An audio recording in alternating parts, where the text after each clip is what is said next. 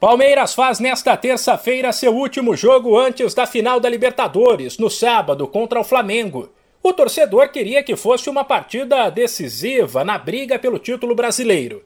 Mas alguns tropeços, inclusive o do fim de semana contra o Fortaleza, tiraram o Verdão da briga pela taça. O que, por outro lado, permite ao técnico Abel Ferreira poupar titulares diante do Atlético Mineiro e focar as atenções na grande final contra o Flamengo. Tanto que na véspera da partida o elenco foi dividido em dois grupos que realizaram treinos diferentes. Um titular de olho na final, outro reserva para encarar o Galo. Um possível verdão para esta terça tem Jailson, Marcos Rocha ou Gabriel Menino, Kusevic, Renan e Jorge, Patrick de Paula, Danilo Barbosa e Matheus Fernandes, e na frente Wesley ao lado de Gabriel Veron e Daverson ou William.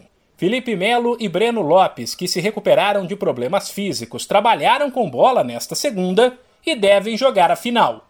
Na véspera do duelo com o Galo, o zagueiro Gustavo Gomes, um dos líderes do grupo, se manifestou.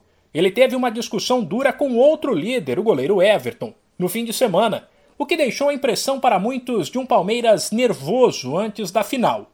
O paraguaio, porém, disse que está tudo certo e que não há problemas no grupo. Nosso elenco está bem. É, hoje, hoje treinamos bem, estamos preparando o jogo da manhã. É muito legal também, todo mundo tem a oportunidade de jogar. É, como você falou, o que aconteceu com o Everton, isso fica em campo, é, mostra também que, que todo mundo está ligado, que todo mundo quer ganhar. E, e já, já falei também nas minhas redes, que, minhas redes sociais, né?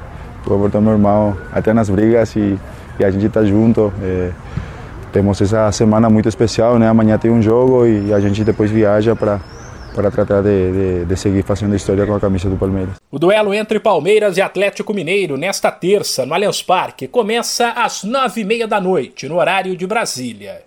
De São Paulo, Humberto Ferretti.